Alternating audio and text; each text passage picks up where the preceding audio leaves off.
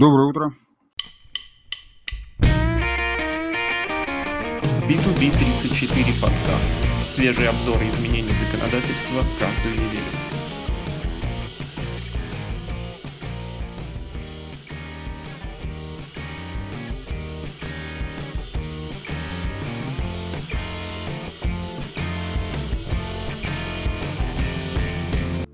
Начинаем с рубрики для пользователя 1С. Новостей немного, буквально две новости. То есть опубликована видеозапись лекции о новых возможностях учета малоценных объектов. То есть рассказывается, что, как, почему и как это теперь делается в 1С бухгалтерии. Ну и традиционно напоминаем нашим пользователям, что единый онлайн-семинар для бухгалтеров и руководителей пройдет 15 декабря. Программа семинара в этой новости и ссылочка на регистрацию, чтобы можно было зарегистрироваться. Так, из новостей IT-отдела новость только одна. И такая немножко, как это сказать, так, да что такое? Что-то у меня как-то несколько все подвисло. Так, ну ладно, по памяти скажу. А, что российские компании стали чаще платить выкуп. Так, а меня слышно? Ага, хорошо, а то мне что смотрю, этот бегунок перестал работать. Так, российские компании стали чаще платить выкуп киберпреступникам. Ну, то есть вот шифровальщики, те другие. Причем размер выкупа разный, зависит от размера компании – но чаще всего, как было сказано, страдают не очень большие компании, те, кто побольше пытаются отбиться, решить этот вопрос.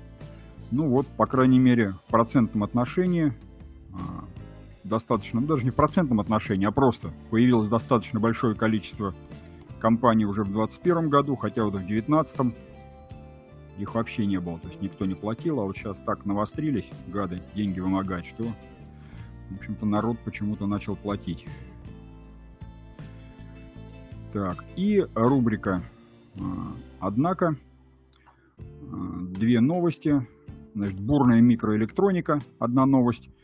А, ну, кому интересно, может посмотреть. Это ну, такие быстрые интервью с руководителями наших компаний, которые выпускают свои микропроцессоры. Причем, собственно, в этой статье как раз показан, что за последние пять лет произошел такой очень быстрый скачок именно в качественном развитии наших отечественных микропроцессоров.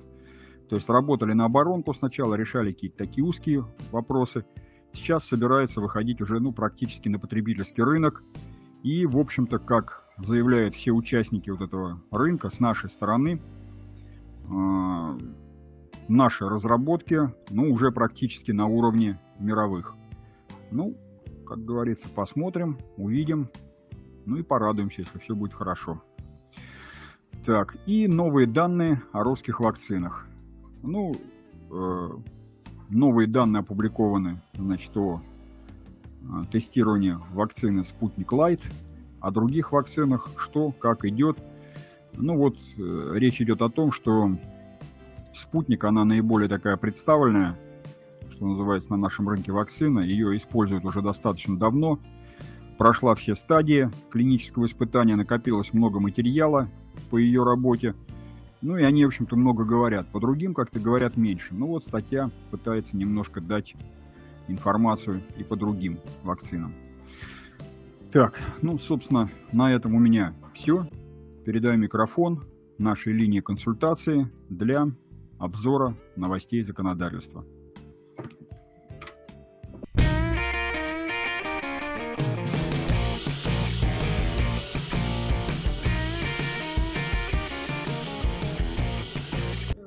Дальше новости для бухгалтера был опубликован проект э, приказа ФНС, которым утверждается формат электронный транспорт накладной, электронный сопроводительный ведомость, электронный наря... заказ нарядом.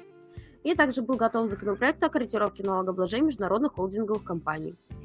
Новости для кадровика. Госдума приняла в третьем чтении законопроект, носящий поправки в Трудовой кодекс, а именно одиноких родителей детей э, до 14 лет сложнее будет привлечь к лишней работе. Все знают, что нормальная продолжительность рабочего дня это 8 часов, но в Трудовом кодексе этой нормы нет, ее туда впишут. Был опубликован соответствующий проект. Подсчет стажа, дающего право на отпуск. Опять? подсчет стажа, дающего право на отпуск компенсацию за него, а также порядок расчета дней а, НКО пропорционально отработанным месяцам пропишут ТК. На федеральном портале был опубликован соответствующий проект Минтруда с поправками в Трудовой кодекс. Новости для юриста. За несдачу отчета по статистике хотят ввести штраф до 150 тысяч, 150 тысяч рублей, а за нарушение в области персональных данных до 18 миллионов. Проект нового КАП содержит несоразмерные штрафы за некоторые нарушения, как считает Борис Титов. Минфин решил оградить российские стратегические предприятия от влияния аудиторов с иностранными корнями или связями, подготовил соответствующий проект. Теперь проверять такие компании смогут лишь аудиторы, у которых отсутствуют связи с иностранцами, включая членство международных организаций. Госдума приняла во втором чтении и очень скоро примет в третьем законопроект с поправками первой части НК в норму, устанавливающие обязанности организации финансового рынка представлять налоговикам финансовую информацию о клиентах, выгодоприобретателях, контролирующих лицах, которые являются налоговыми резидентами иностранных государств. И был готов формат представления договора в электронной форме. На федеральном портале был опубликован соответствующий законопроект ФНС. Новость по закупкам. Минфинрэп подготовил предложение по корректировке правил работы единой информационной системы в сфере закупок в соответствии с новыми положениями закона 44 ФЗ. Проект правительственного постановления был опубликован на портале проектов нормативных правовых актов. Статьи для руководителя. Пять способов сделать свой бизнес финансово устойчивым. А, чтобы компания э, считалась финансово устойчивой, она должна легко подстраиваться под меняющийся рынок и расти в прибыли, в капитале даже во время тряски. Прийти к такому состоянию поможет э, инструкция, которая из пяти шагов, которая представлена в данной статье. Семь финансовых рисков в бизнесе, которые смогут стоить миллионы. В этой статье представили семь финансовых рисков, с которыми чаще всего сталкиваются российские компании по опыту э, финансовых директоров. Каждый риск можно минимизировать, а некоторые вообще спрогнозировать и исключить. Рассказали, как это сделать. Работодатели самозанятые. Как избежать штрафа допросов ФНС? Предприниматели при заключении договора ГПХ с самозанятыми все чаще попадают в зону повышенного внимания стороны ФНС. Налоговики подозревают бизнесменов в подмене трудовых отношений и принудительном переводе сотрудников на НПД. Если правонарушение докажут, компании начислят налоги, штрафы и пени. В этой статье рассказали, как избежать неприятного сценария. Новые правила открытия счетов для бизнеса. Что изменится в 2022 году? Уже с апреля 2022 года заработает новый порядок работы с банковскими счетами. Центробанк расширил полномочия банков и позволил на местах регулировать правила открытия счетов. Здесь рассказали, как это повлияет на бизнес. И статья «Идеальный руководитель. А кто он и как им стать?». Переходим к статьям для бухгалтера. Э, расчет заработка для пособия по безработице. Что изменилось для работодателя. Следующие две статьи про прослеживание товаров. Прослеживание товаров – ответ на частые вопросы. В этой статье эксперт 1С отвечает на самые популярные вопросы о прослеживаемости, введении учета и представлении отчетности ФНС. Еще очередное разъяснение ФНС по прослеживаемости, счета фактуры и спецотчетности. И еженедельный обзор прочих событий за период с 8 по 12 ноября. Статьи для кадровика. Как включить отпуск прошлого года в новый график отпусков? Если представление графика отпусков вы обнаружили отгуленные отпуска работников за прошлый год, не паникуйте. Здесь рассказали, как сделать, а, что делать с ними и как правильно включить их в новый график. Что нужно знать а, про квоты иностранных работников на 2022 год. Из этой статьи можно узнать про все квоты на иностранцев и о том, какие произошли изменения по сравнению с 2021 годом. Утверждение графика отпусков. Что важно учесть? По закону утвердить график нужно не позднее, чем за две недели до 1 января. А можно это сделать заранее? Есть ли сложности преждевременного оформления графика отпусков? И статьи для юристов. Первая статья. Что такое принцип свободы договора? Свобода договора в гражданском праве – это основополагающий принцип, который заключается в возможности сторон самостоятельно и беспринудительно без принуждения принимать на себя права и обязанности и вступать в договорные отношения. Имеются исключения, когда вступление в правоотношения для субъекта обязательно. И два обзора. Обзор судебной практики по налоговым и трудовым спорам за октябрь 2021 года и практика Верховного суда по налоговым спорам. На этом информация э, по общим новостям и статьям закончены. Переходим также к предложению обзора.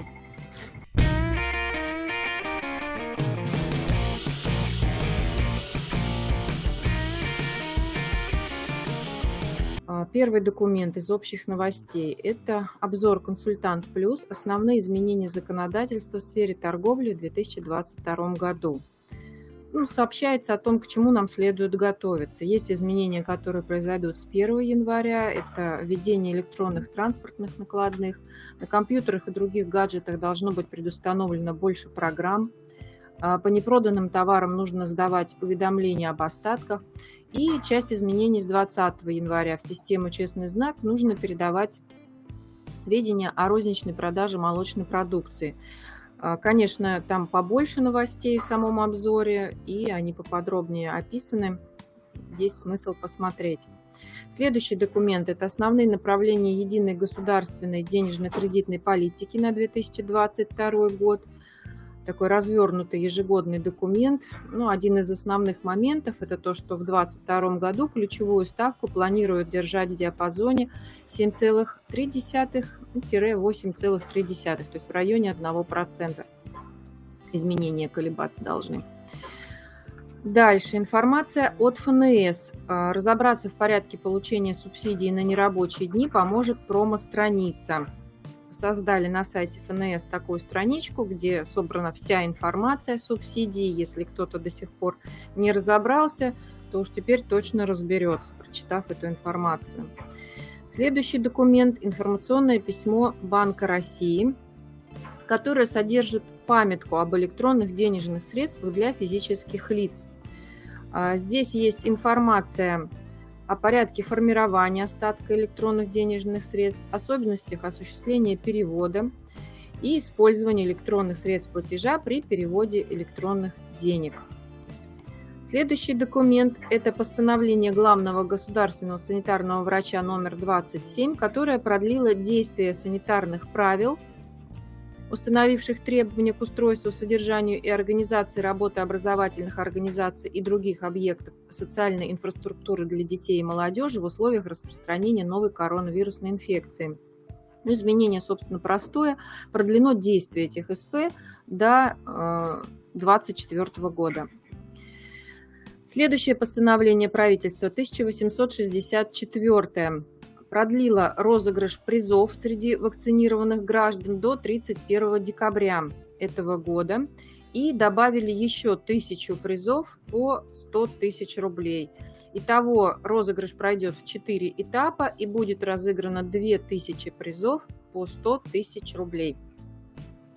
Письмо Росздравнадзора Называется оно «О выявлении граждан, принимающих активное участие в антипрививочной кампании». В случае выявления таких граждан, в особенности медицинских работников, принимающих участие в этой кампании и активно распространяющих заведомо ложную информацию о вреде вакцинации, а, деятельность которых имеет признаки правонарушений – ответственность за совершение которых предусмотрена Уголовным кодексом, это статьи 207.1 и 207.2, то есть распространение заведомо ложной информации, которая может привести э, к неблагоприятным последствиям. Эту информацию о таких гражданах следует передавать в прокуратуру и следственные органы субъекта Российской Федерации. Далее постановление правительства 1880 о бесплатном втором высшем образовании в области искусств. Это недавнее новшество.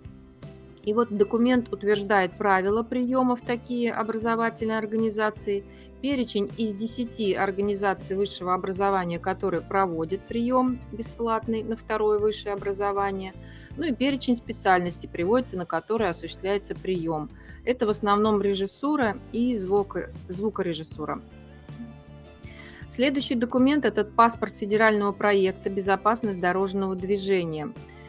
А, вообще в пополнении несколько паспортов э, различных проектов. Все это в рамках национального проекта «Безопасные качественные дороги». Письмо Минэкономразвития о проведении контрольных мероприятий в октябре-ноябре 2020, 2021 года. Это вот нерабочие дни, которые, собственно, уже прошли. Но если вдруг кому-то в эти дни приходила проверка, то можно почитать письмо, не нарушила ли эта проверка установленных правил.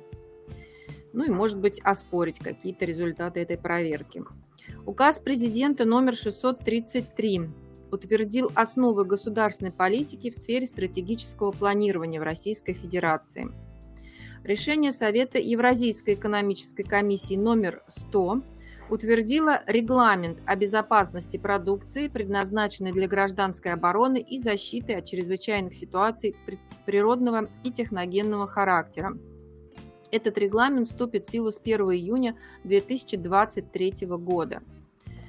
Далее у нас распоряжение правительства, которым утверждена утверждено стратегическое, утверждены, вернее, стратегические направления в области цифровой трансформации обрабатывающих отраслей промышленности.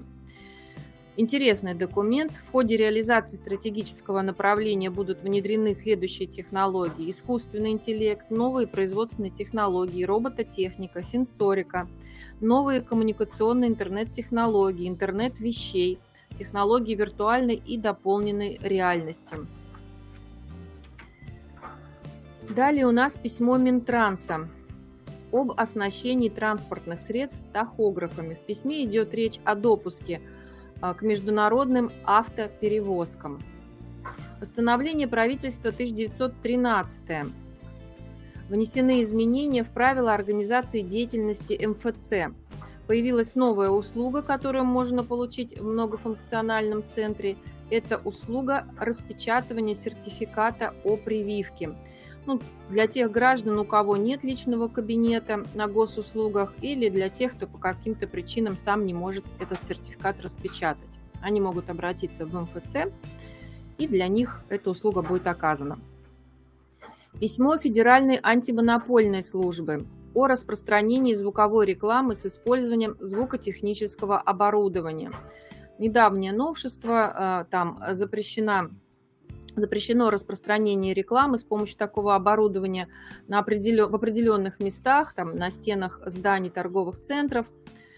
А, точно сейчас не перечислю все, но в письме можно посмотреть. И говорится, что, собственно, является звуковой рекламой, а что не является. Например, социальную рекламу можно распространять, на нее запрет нововведенный не распространяется. Приказ Минпросвещения номер 707 и номер 686. Э, Это два приказа в одном русле. Внесены изменения в правила приема в школу и в детский садик. Э, заработают эти изменения с 1 марта 2022 года. Ну и в частности установлено и там, и там, что ребенок имеет право преимущественно приема в государственные и муниципальные образовательные организации, в которых обучаются его полнородные и неполнородные братья или сестры. То есть раньше было установлено, что дети для такого приема, ну, преимущественного должны проживать вместе. Теперь это условие не обязательно. Решение Совета Евразийской экономической комиссии номер 96. Уточнен порядок оформления ветеринарных сертификатов. Далее постановление правительства 1915 утверждены общие требования к организации и осуществлению регионального контроля в области государственного регулирования цен и тарифов. Указания Банка России актуализировали перечень инсайдерской информации. Постановление правительства 1886 актуализировало госпрограмму «Социальная поддержка граждан». Следующий документ – информация Росалкоголь регулирования.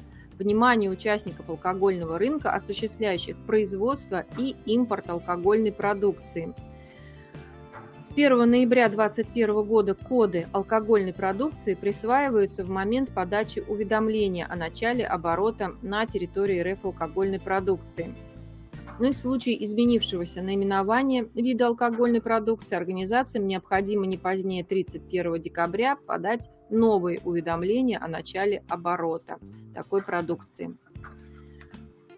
Следующий документ – это приказ МЧС России которым утверждены перечни индикаторов риска нарушения обязательных требований при осуществлении федерального госнадзора за деятельностью по монтажу, техническому обслуживанию и ремонту средств обеспечения пожарной безопасности зданий и сооружений и государственного лицензионного контроля за деятельностью по тушению пожаров в населенных пунктах, на производственных объектах и объектах инфраструктуры.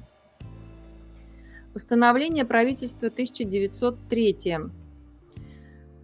А, субсидирование поставок техники продлено а, до ну, до конца 2022 года, еще на целый год. То есть это финансирование недополученных доходов кредитным организациям в связи с тем, что они предоставляют льготные кредиты. Письмо Минцифры России. Много раз про это говорили и повторим еще, наверное, не один раз, потому что, как показывает практика, сколько бы мы ни повторяли о новшествах, все равно находятся люди, которые об этом не слышали – и не успевают выполнить необходимые требования, повторяем еще раз, зарегистрировать корпоративные сим-карты нужно до 1 декабря. В данном письме такая пошаговая инструкция, что для этого нужно сделать. Ситуация из электронного журнала «Азбука права». Как и в каком размере можно получить социальный вычет на физкультурно-оздоровительные услуги, оказанные ребенку. Еще одна ситуация. Какие права при наследовании имеют внуки умершего? И третья ситуация. Как физическому лицу получить заем в ломбарде под залог имущества? Два региональных документа. Это постановление губернатора Волгоградской области 745, которое внесло изменения в 179 постановление о введении режима повышенной готовности. Ну, мы уже много о нем говорили. А, ну и, в общем-то, все, наверное, в курсе. А, рассказывается, ну, если документ посмотреть, кстати, очень удобная функция сравнения редакций, можно посмотреть, что же конкретно изменилось, потому что изменения вносят достаточно часто. Ну, в частности, а, установлен перечень непродовольственных магазинов, в которые можно ходить только с сертификатом о прививке и постановление администрации города Волгограда, то есть это уже не региональный, а муниципальный документ, 1133 об одобрении прогноза социально-экономического развития города Волгограда на 2022 год, ну и плановый период двух последующих годов. В базовом варианте темп роста экономики в целом на 2021 год оценивается на уровне 4,2%, Инфляция в 2021 году э, составит 5,8. Ну и в среднесрочной перспективе ожидается, что инфляция все-таки будет вблизи целевого уровня в 4%. Документы для бухгалтера. Приказ ФНС от 8 сентября утвердил формы заявлений о регистрации и перерегистрации контрольно-кассовой техники – Следующий документ – письмо ФНС о перечне легковых автомобилей средней стоимостью от 3 миллионов рублей для налогового периода 2021 года. Далее у нас приказ Росстата номер 765. А, ну, уточнены сроки сдачи некоторой отчетности, которая э, установлена, что срок ее сдачи до 10 рабочего дня, но в связи с нерабочими днями, вот этот 10 рабочий день, 16 ноября. Поэтому в некоторые формы прямо так и вынесли, что до 16 ноября 2021 года, то есть еще сегодня и завтра. Далее письмо ФНС России о рекомендуемых формах для предоставления субсидии, то есть утверждена форма уведомления о том, что субсидия перечислена. Приказ ФНС об утверждении положения о реестре операторов электронного документа оборота. Этот реестр э, по-новому будет э, осуществляться его ведение с 1 марта 2022 года. Постановление правительства 1908 обновлен перечень видов заработной платы и иного дохода, из которых производится удержание алиментов на несовершеннолетних детей – Новый перечень мало чем отличается от предыдущего, в частности, он дополнен доходами, полученными физическими лицами, применяющими НПД, доходами в виде процентов, полученных по вкладам, по остаткам на счете в банках, и доходом в виде сумм возвращенного НДФЛ в связи с получением права на налоговый вычет. Постановление правительства 1923 о порядке формирования и ведения единого реестра экспертов-аудиторов. Далее информация ФНС о том, что внесены изменения в форму расчета 6 НДФЛ и перечень кодов видов доходов и вычетов. То есть документ был на прошлой неделе, был уже и обзор по нему. Ну вот ФНС тоже выпустил свою информацию на эту тему. Готовое решение, как ИП с 1 января 2022 года заполнить и сдать декларацию по форме 3 НДФЛ за 2021 год и последующие периоды. Письмо Минфина об определении срока аренды в целях бухучета. Здесь один из нюансов применения ФСБУ аренда рассматривается – Далее готовое решение, как заполнить расчет по страховым взносам за периоды, начиная с первого квартала 2022 года при применении пониженных тарифов, ну, то есть для отдельной категории субъектов малого и среднего предпринимательства, например. И а, отдельно готовое решение уже для всех остальных, как заполнять РСВ за первый квартал. Письмо Минфина России о применении контрольно-кассовой техники. Здесь дано прям развернутых ответов на несколько вопросов. Тоже рекомендую обратить внимание. Консультация эксперта. Вопрос, как заполнить заявление о зачете переплаты по взносам на э, ОПС. Обязательное пенсионное страхование. Документы для кадровика. Первый вопрос-ответ – это консультация эксперта из э, Гострудинспекции по Нижегородской области. Установлено ли нормирование труда для работников кадровой службы? Ну, наверняка вы помните, что нормативно установленных таких документов нет, но есть рекомендации, и организация при желании, если она хочет нормировать труд кадровика, может опираться на старые рекомендации. Приказ Минтруда номер 673 утвердил профстандарт специалист технического заказчика. Еще один профстандарт электромонтажник. Письмо Гострудинспекции по городу Москве о получении объяснений работника, в том числе в устной форме по телефону, при применении дисциплинарного взыскания. Ну, трудинспекция ожидаемо говорит, что устных э, объяснений здесь не может быть. У нас кодексом установлено, что они должны быть обязательно в письменном виде. Далее консультация эксперта. А, если основной работник отстранен от работы на период отсутствия вакцинации от COVID-19, можно ли на этот период принять вакцинированного работника?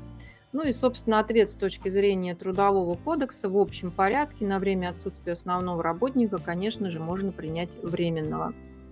Готовое решение, можно ли продлить декретный отпуск, отпуск по уходу за ребенком после исполнения ему трех лет. Здесь тоже ничего необычного с точки зрения трудового законодательства. Отпуск у нас только для, до трех лет такой предоставляется. Ну а далее по а, согласованию с работодателем, во-первых, можно взять отпуск за свой счет, можно взять ежегодный основной отпуск. И э, если установлено локальным нормативным актом в организации, то и отпуск за свой счет там с детьми до 14 лет две недели тоже можно взять. Готовое решение, каким видом ответственности может быть привлечен работник. И статья «Электронный документооборот в сфере трудовых отношений». Переходим к документам для юриста. Первый у нас обзор «Консультант плюс». Сторонам корпоративных договоров планируют дать больше возможностей и гарантий. Это проект от Минэкономразвития. Да. Поправки в ГК и другие законы, ну, чтобы повысить исполнимость корпоративных договоров и сделать их более востребованными. Публичное завершение завершат 20, э, публичное обсуждение завершат 24 ноября. Далее обзор влияния практики суда Евразийского экономического союза на нормотворческую деятельность и правоприменительную практику в ЕАЭС. Информация ФНС России о том, что обновлен сервис для регистрации бизнеса, то есть раньше через э, онлайн можно было только либо зарегистрировать, либо э, ликвидировать бизнес, то теперь можно внести изменения в ЕГРЮ тоже онлайн. Инструкция к протоколу к Мадридскому соглашению о международной регистрации знаков, то есть такая расшифровка, а, во-первых, понятия, во-вторых, как все это происходит. Далее, готовое решение, как расторгнуть лицензионный договор. Вопрос-ответ с сайта Росреестра, как исправить сведения реестра недвижимости. Готовое решение, как предоставляется информация из государственного адресного реестра ФИАС. Как расторгнуть договор управления многоквартирным домом между собственниками помещений и управляющей компанией по соглашению сторон. Это уже консультация экспертов, подготовленные для «Консультант Плюс». Какая ответственность установлена за нарушение природоохранного законодательства? Такой развернутый комментарий. Вопрос, что понимается под передачей продажей товара покупателя на условиях как есть. Готовые решения еще четыре. Какой порядок правовой э, охраны фирменного наименования? Что такое официальный сайт юрлица и какие требования к нему предъявляются? Как устанавливается запрет на совершение регистрационных действий в ЕГРЮЛ в отношении юрлица? Как получить разрешение на реконструкцию нежилого помещения в нежилом здании?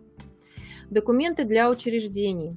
Первый обзор «Консультант Плюс» Минфин предложил новый порядок оценки заявок участников госзакупок. Далее обзор обновили рекомендации по вакцинации взрослых от COVID-19. Есть новшества, в частности, одна из вакцин а, рекомендована даже кормящим матерям. Следующий обзор – распространенные ошибки в описании объекта госзакупки, примеры из практики за 2020-2021 годы. Письмо Минфина об изменениях кодов бюджетной классификации в 2022 году. Здесь прям несколько отдельных э, приложений о том, какие изменения именно вот в той или иной классификации, то есть по, по разным направлениям доходов так, дальше. Приказ Минфина номер 146-Н, который утвердил типовые условия договоров аренды в отношении находящихся в федеральной собственности нежилых помещений, зданий, строений, сооружений, закрепленных за федеральным государственным учреждением ну, или федеральным государственным унитарным предприятием, а также находящихся в казне Российской Федерации. Приказ Минфина 143-Н внесены изменения в стандарт об учетной политике. Приказ Минфина 162-Н. Вносятся изменения э, в коды, перечни кодов бюджетной классификации, ну, пока на регистрации в Минюсте документ. 133-Н вносит изменения в порядок применения классификации операций сектора государственного управления в КАСГУ. В частности, э, с 2022 года расходы капитального характера по 250 статье нужно отражать по новым кодам. Тут 254, 255 и 256. Письмо МЧС России о разъяснении некоторых вопросов, связанных с порядком заключения контрактов о службе э, Федеральной противопожарной службе после 1 января 2022 года.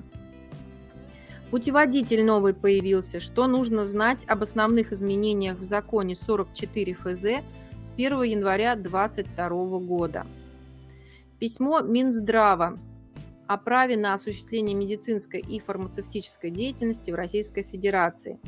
Речь идет о том, что с 1 января 2022 года для допуска к осуществлению профессиональной деятельности все специалисты, получившие медицинское, фармацевтическое, а, образование и не прошедшие аккредитацию специалиста, либо имеющие сертификат специалиста, свидетельство, а, срок действия которых а, уже заканчивается, они должны пройти процедуру аккредитации.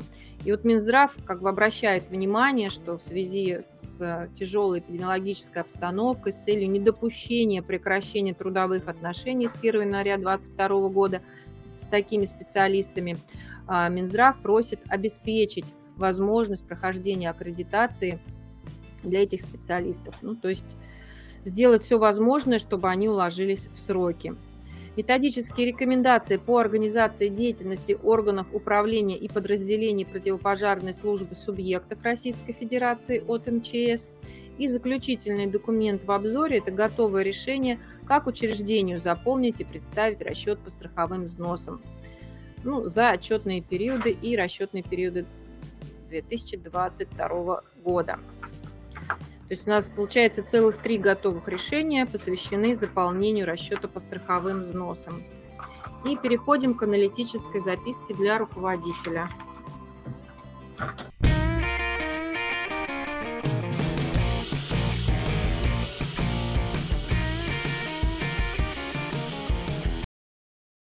Аналитическая записка.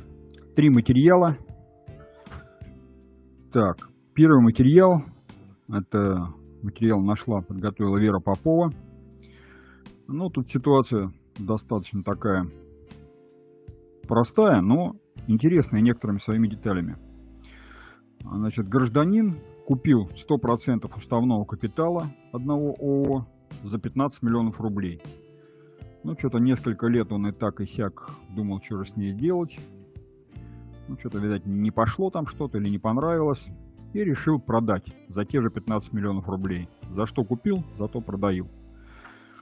Вроде бы продал, но через какое-то время вдруг ему показалось, что что-то он то ли продешевил, то ли вдруг понял, как использовать все это можно с очень большой пользой.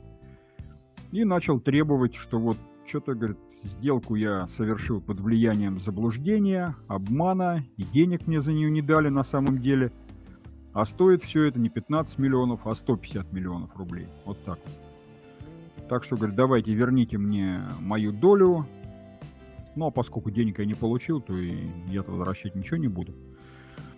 Ну, и пошел сразу по всем судам. Суд общей юрисдикции пошел, заявил, что вот, сделку-то я провел, а вот э, согласие на эту сделку супруги не получил, поэтому сделка недействительна. В арбитражном суде он даже заявил, что совершил сделку под влиянием обмана, денег не получил. Так что, в общем, и там, и там думает, где-нибудь да выиграю. Но суд в итоге, значит, посмотрев на все это, стал, значит, знакомиться с документами. А основной документ это был договор продажи этой самой доли, который, естественно, был заверен нотариусом. И там, значит, сказано в этом договоре, что деньги свои гражданин получил значит, до подписания этого договора, в чем он и подписывается. То есть деньги у него уже на руках, и он, значит, этот договор подписывает. Это раз. Отдельным пунктом нотариус там это дело вставляет тоже в договор, разъяснено, что соглашение является, значит, соглашение о цене является существенным условием настоящего договора. И в случае сокрытия сторонами подлинной цены доли а, в уставном капитале общества и истинных намерений, они самостоятельно несут риск признания сделки недействительной, а также риск наступления иных отрицательных повер... последствий. Ну, то есть получается ситуация такая, ребята, я вас предупредил, вы вот сказали, что 15 миллионов, значит 15 миллионов мы записываем. А что вы там себе в уме или за пазухой там прятали, это уж, как говорится, не мой вопрос, с этим сами разбирайтесь. Ну и также в нескольких пунктах гражданин там гарантирует, что заключает настоящий договор не вследствие каких-то тяжелых обстоятельств, не на крайне невыгодных на себя условиях, что договор не является кабальной сделкой, что он вообще там в здравом уме, так сказать, и ясной памяти все это дело проводит. Ну, то есть неясности нет, в заблуждение меня не вводят, о чем же опять стоит его подпись.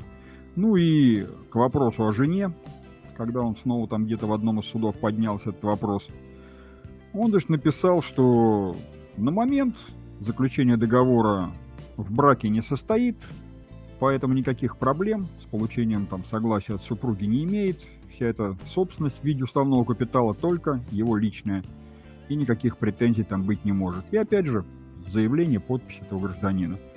Ну, то есть, получается, он при наличии таких документов взял почему-то и, ну, мягко говоря, солгал. То есть пытался ввести суд в заблуждение. Ну, а от своей подписи уже не откажешься. Ну и в итоге суд решил, что, товарищ, вы пытаетесь злоупотребить правом, и что-то тут мутите нам, а также, мягко говоря, врете. Поэтому вот, извините, ничего вам возвращать не будут. Подписали, получили, все, до свидания. Говорить здесь больше не о чем. Ну, что тут можно сказать?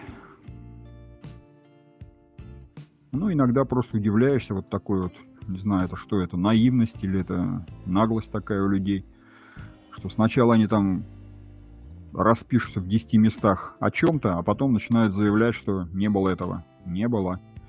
Ну, в данном случае вот от этого гражданин и пострадал. Следующая ситуация. А, Оля Новикова ее подготовила, нашла. Интересная так, тоже достаточно ситуация, до чего, как говорится, народ уже начинает доходить. А, поставщик, покупатель заключили договор, ну там отгрузка проведена, оплата тоже проведена от покупателя. Все хорошо, но покупатель взял и почему-то там миллион триста шестьдесят пять тысяч не доплатил. Как так? Ну, поставщик начинает его теребить, и так теребить, и сяк теребить, и в суде теребить. Ну, почему не доплачиваете эту, эту сумму? А тот объясняет. А вот видите ли, нам пришло информационное письмо от налоговой, что у вас не все в порядке с НДС. Ну, как так? Что значит не в порядке?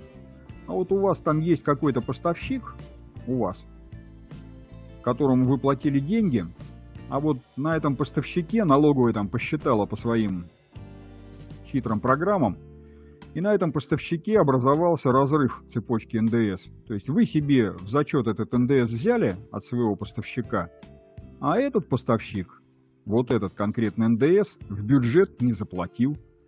То есть получается, вы, так сказать, как-то нехорошо поступили.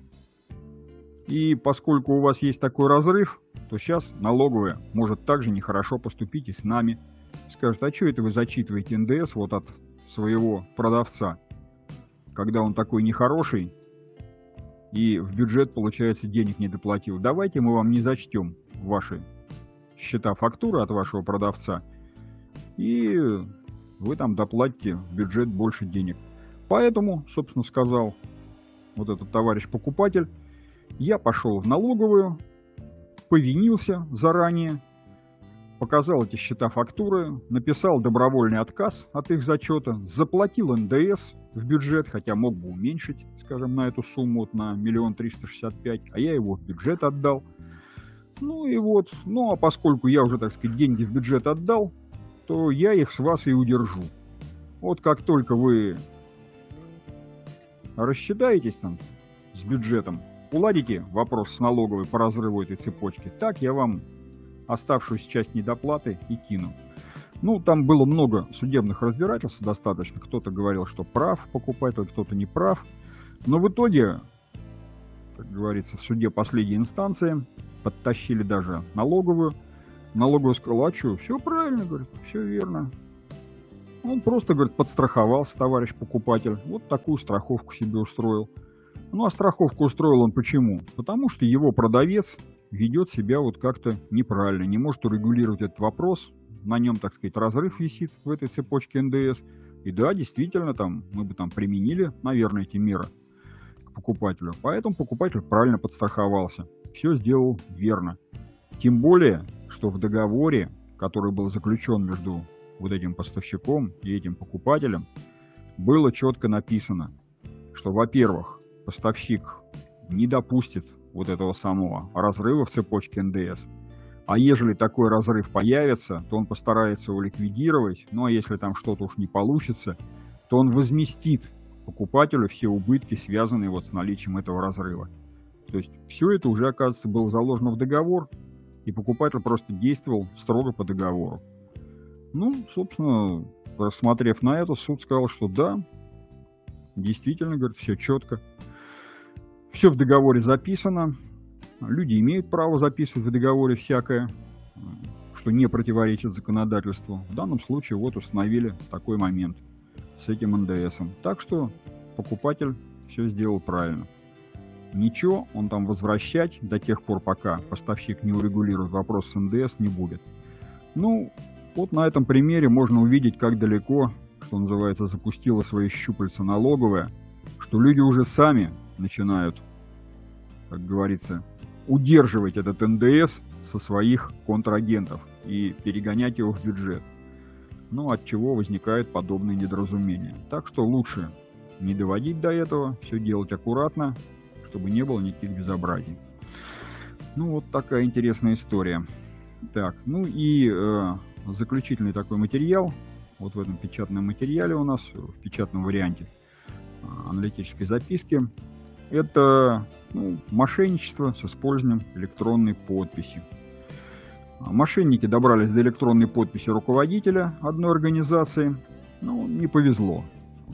На расчетном счете у ООО свободных денег не было, но негодяи не растерялись. За те 25 минут, которые у них там были в распоряжении, они с помощью этой электронной подписи значит, подключили себе а, такой, ну как не знать, тариф или договор заключили, овердрафт онлайн, и взяли кредит 400 тысяч рублей под, ну там, грубо говоря, 15% годовых.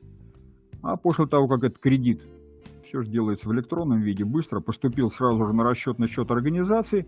Они его быстро раскидали по, в общем, там, кредитным картам каких-то физических лиц с назначением платежа, значит, э, перевод средств под отчет на хознужды, чтобы у банка вопросов не возникло. Ну да, взяли кредит, вот надо расплатиться, вот раскидали там. Люди, может, нас командировки где-то. Ну и все, организация в этот же день, собственно, заметила, что беда такая произошла, побежала в банк, говорит, мы там ничего не заключали, прекратите, остановите. Банк все, естественно, аннулировал быстро эту самую электронную подпись, обратился в банк получатель этих денег, куда ушли деньги этим физическим лицам, но уже было поздно, денежки ушли. Ну, организация подала заявление в управление внутренних дел, что, мол, ребята, разберитесь, у нас тут грабеж, можно сказать, средь бела дня. Завели уголовное дело, но негодяев найти не смогли, но тем не менее сам факт уголовного дела позволил а, организации пойти уже в суд и потребовать, чтобы банк ну, аннулировал все вот эти вот договора, по которым с него деньги списали и так далее. А банк, встречный, как говорится, такой выдвинул претензию, что, ребят, я ничего не знаю, кто там, что там. Вот подпись электронная была правильная? Правильная. Все мне было четко? Четко. Никаких вопросов не было. А потери электронной подписи вы не заявляли. Так что давайте вот платите по этому оформленному кредиту. Денежки на вас висят от 400 тысяч рублей. Вы их в кредит взяли. Взяли кредит, верните деньги. Ну, плюс там, естественно, проценты и все остальное. Ну, когда суд все это рассмотрел, говорит, да, действительно, банк прав. То есть все документы подписаны правильной электронной подписью. О том, что она неправильная, никто не заявлял. Операция совершена с IP-адреса, который обычно использует ООО при работе в банк онлайн. Так что, ребят, то, что вы раскидываете свои вот эти вот электронные подписи, где попало, ну это уж, извините, как говорится, ваша проблема. Так что платите деньги банку, а впредь будьте осторожнее. Ну вот такая ситуация тоже может произойти. Кроме этого, я еще раз напоминаю, что есть у нас материалы по аналитической записке и э, в телеграм-канале. Телеграм-канал, ссылочка на него приведена, как до него добраться. Значит, один материал там от Веры Поповой подготовленный, а, там он касается пеней за просрочку поставки. Ну, там ситуация какая? Очень жесткие требования в договоре выставил покупатель для поставщику, что вот задержите на день, мы с вас по 0,3% будем брать от стоимости поставки. Задержите с документами, мы там тоже какой-то процент будем с вас брать. Ну, в общем, драконовские меры, ну, возникла действительно задержка, что-то там несколько единиц оборудования поставлялось, какое-то на 10, какое-то на 20 дней задержалось. Ну, там от 10 до 20 дней получается такая ерунда. Ну и в итоге там пеней набежало на очень приличную сумму, там миллиона на три, грубо говоря. Ну, а покупатель говорит, ну да, я виноват, но я вот э, считаю по-другому. Ну, вот вам не 3 миллиона, а миллион этих пеней, и отстаньте от меня. Ну, покупатель разозлился, говорит, да что ж такое? Пеню неправильно считает, и пошел в суд. А суд, рассмотрев все это дело, говорит, ну да, действительно, пеню посчитали неправильно, но, честно говоря, вот мы так, говорит, думаем в суде, что миллиона с вас будет достаточно. Ну, покупатель вскинулся. Как так? Вот же договор, у нас там написано 0,3%, вот здесь написано столько-то этих самых. Он говорит, ну, во-первых, говорит, там есть, как говорится, нюансики, скажем так, детали как-то поставляли, с документами там что-то, которые, может быть, были уже переданы до вообще поставки. Тут вы немножко неправильно посчитали. Ну, это первое.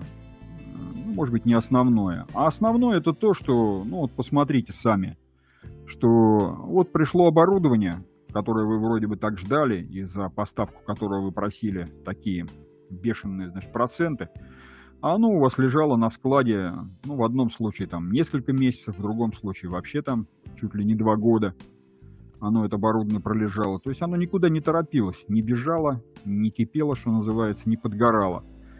А, то есть реально получается, что все эти ваши вот проценты, они, ну так вот, денег вы захотели получить, это понятно. А вот миллион вам в самый раз будет, как говорится, потому что вы никуда не торопились. И нечего тут бузить. Ну, вот такая, значит, интересная ситуация, как суд иногда принимает решение и на что он опирается. А, и другая ситуация, другая ситуация, она немножко тоже своеобразная.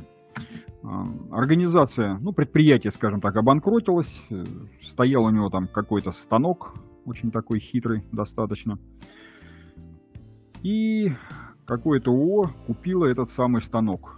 Купило этот станок за 2 миллиона 600 тысяч, грубо говоря. А, оплатила, получила документы, поехала забирать его, чтобы увезти на свою территорию. А оказалось, что ну, организация-то банкротилась, что цех, где стоит этот станок, он уже принадлежит какой-то другой фирме. И эта фирма вот это ООО на порог не пускает. Говорит, ничего не знаем, станок вам какой, идите отсюда. Не заходите в наш цех, это наш цех, мы вам сюда зайти не дадим, а тем более там что-то разбирать, демонтировать, кш. И не пускают. Ну, те уже там и так, и сяк, и письма писали, и уговорами пытались действовать, и даже в полицию заявление подавали, что что ж такое нам препятствует. Ну, в возбуждении уголовного дела отказали, что, мол, это, там, ребят, хозяйственный спор, идите там вот спорьте в арбитражном суде. Ну, в итоге вот это ООО, которое не могло получить несколько лет этот станок, пришло там, накатало такой иск на многие десятки миллионов. Вот и за это вам, и за то, и за другое, и за третье. Но суд посмотрел, сказал, нет, это, говорит, вы бросьте, что-то вы, говорит, слишком много захотели. А давайте посчитаем по-простому.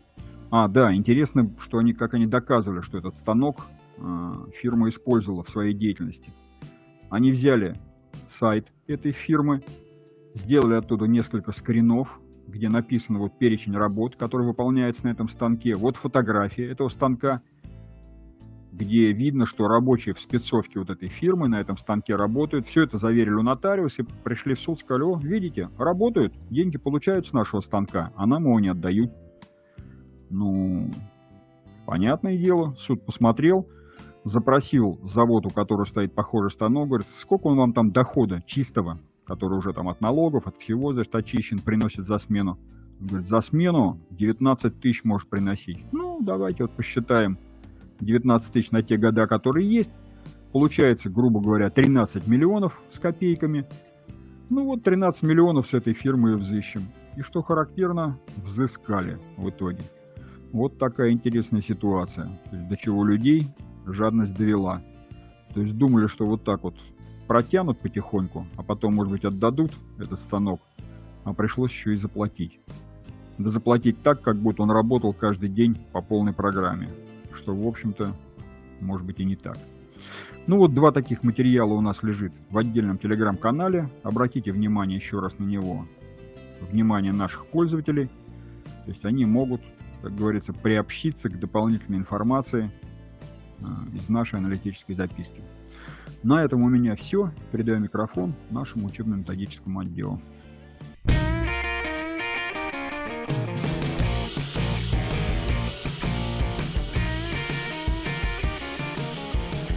Доброе утро, коллеги. Переходим к полезному документу. Полезный документ обращает внимание на постановление правительства от 2 ноября 2021 года номер 1908. Правительство обновило перечень доходов, с которых можно удержать алименты на несовершеннолетних детей. К действующим ранее видам доходов добавлены доходы самозанятых, доходы в виде процентов, полученных по вкладам в банках, сумма возвращенного НДФЛ при получении имущественного вычета, доходы от сдачи имущества не только в аренду, но и в наем, а также от продажи недвижимости при осуществлении экономической деятельности. Подробнее об удержании зарплаты можно узнать в типовой ситуации. Второй полезный документ обращает внимание на приказ ФНС России от 28 сентября 2021 года. ФНС скорректировал порядок предоставления годовой бухгалтерской отчетности в ГИРБО. Это государственный информационный ресурс бухгалтерской отчетности. С 1 января 2022 а, года сдать бухотчетность можно будет как по ТКС, то есть телекоммуникационные каналы связи, так и через сайт ФНС. Также из порядка убрали упоминание о том, что малые предприятия могут предоставлять бухотчетность на бумаге. Какие штрафы предусмотрены за несвоевременную сдачу отчетности, подскажет готовое решение. Рубрика «Видеоконсультант» на этой неделе представлена двумя видеороликами. ФСБУ 27-2021, дата первичного документа а, и дата факта хозяйственной жизни. Как определить дату составления первичного учетного документа по новым правилам ФСБУ 27-2021? Можно ли оформить один документ на несколько связанных фактов хозяйственной жизни? Что делать, если первичка поступила с опозданием? Как оформить первичный учетный документ по подлящимся и повторяющимся фактам хозяйственной жизни? На эти другие вопросы лектор ответит в данном видеоролике. Второй видеоролик. Непроизводственные активы. Изменения в учете для госсектора. Минфин изменил федеральный стандарт бухучета госфинансов «Непроизводственные активы». Стандарт содержит требования, которые надо выполнять во время инвентаризации 2021 года. Лектор расскажет, как вести учет по новым правилам. А, переходим к полезным инфоповодам. Бухгалтеру коммерческой организации. Росстат, когда в ноябре надо подать месячные статистические формы. Чтобы не возникло недопонимания, ведомство для 2021 года уточнило сроки сдачи отдельных форм. Подробнее об этом читайте в обзоре от «Консультант Плюс». Бухгалтеру коммерческой бюджетной организации. Опубликовали новый перечень э, доходов для удержания элементов. А, подробнее об этом можно узнать еще из двух готовых решений. Бухгалтеру бюджетной организации скорректирован порядок применения КАЗГУ. Расширили перечень операций, которые относят на под статью 273 КАЗГУ. КАЗГУ. С 2022 года по статье 250 КАЗГУ нужно разделять операции текущего и капитального характера. Кадровику, юристу, а также руководителю. Суд. При сокращении нужно, нужно предлагать и те вакансии, на которые уже пригласили других кандидатов. Сотрудник оспорил сокращение, потому что ему предложили не все свободные должности. Для инстанции поддержали, э, две инстанции поддержали работодателя. На одну из свободных ставок до сокращения пригласили кандидата с более подходящей квалификацией сторонней компании. Другую ввели для перевода специалиста внутри организации. Следовательно, должности не являются вакантными, и их не требовалось предлагать сокращенному. Кассация с этим не согласилась и направила дело на новое рассмотрение. Подробнее об этом читайте готовое решение. Юристу. Верховный суд напомнил размер госпошлины за регистрацию доп. соглашения об изменении арендной платы. Компания арендовала у общества помещение. Спустя некоторое время стороны доп. соглашением изменили размер арендной платы. Компания обратилась за госрегистрацией этого соглашения и заплатила 1000 рублей госпошлины. Документы вернули без рассмотрения. Размер пошлины составил 22 тысячи рублей. Компания обратилась в суд. Три инстанции ее заявление удовлетворили. Верховный суд их не поддержал. Подробнее об этом читайте в готовом решении. Специалисту по закупкам. Описание объекта госзакупки. Какие ошибки э, часто встречаются? Описание объекта закупки, которому соответствует лишь один товар на рынке, может вызвать претензии ФАС. Заказчик также рискует, если требует большего, чем предусмотрено в ГОСТах, или ссылается на иностранные стандарты. В обзоре от «Консультант Плюс» рассмотрены эти и другие проблемы, которые возникают при подготовке описания. И подборка фирменных аналитических материалов. На этой неделе а, представлена для бухгалтера коммерческой организациями обзорами, готовое решение, типовая ситуация и дополнительные формы. Для кадровика коммерческой организации есть два готовых решения и новая форма документов. Вот для бухгалтера бюджетной организации есть обзор полезный, а также достаточно много готовых решений. Для юриста и руководителя есть обзоры, готовые решения и формы документов. Для специалиста по закупкам обзор, готовые решения и также формы документов. И для физических лиц есть готовое решение, новая форма документов и ситуации из информационного банка, бухгалтерская пресса и книги. На этом у меня все. Всем хорошей рабочей недели. Так, на этом общая информация закончена. По местам стоять, с якоря сниматься.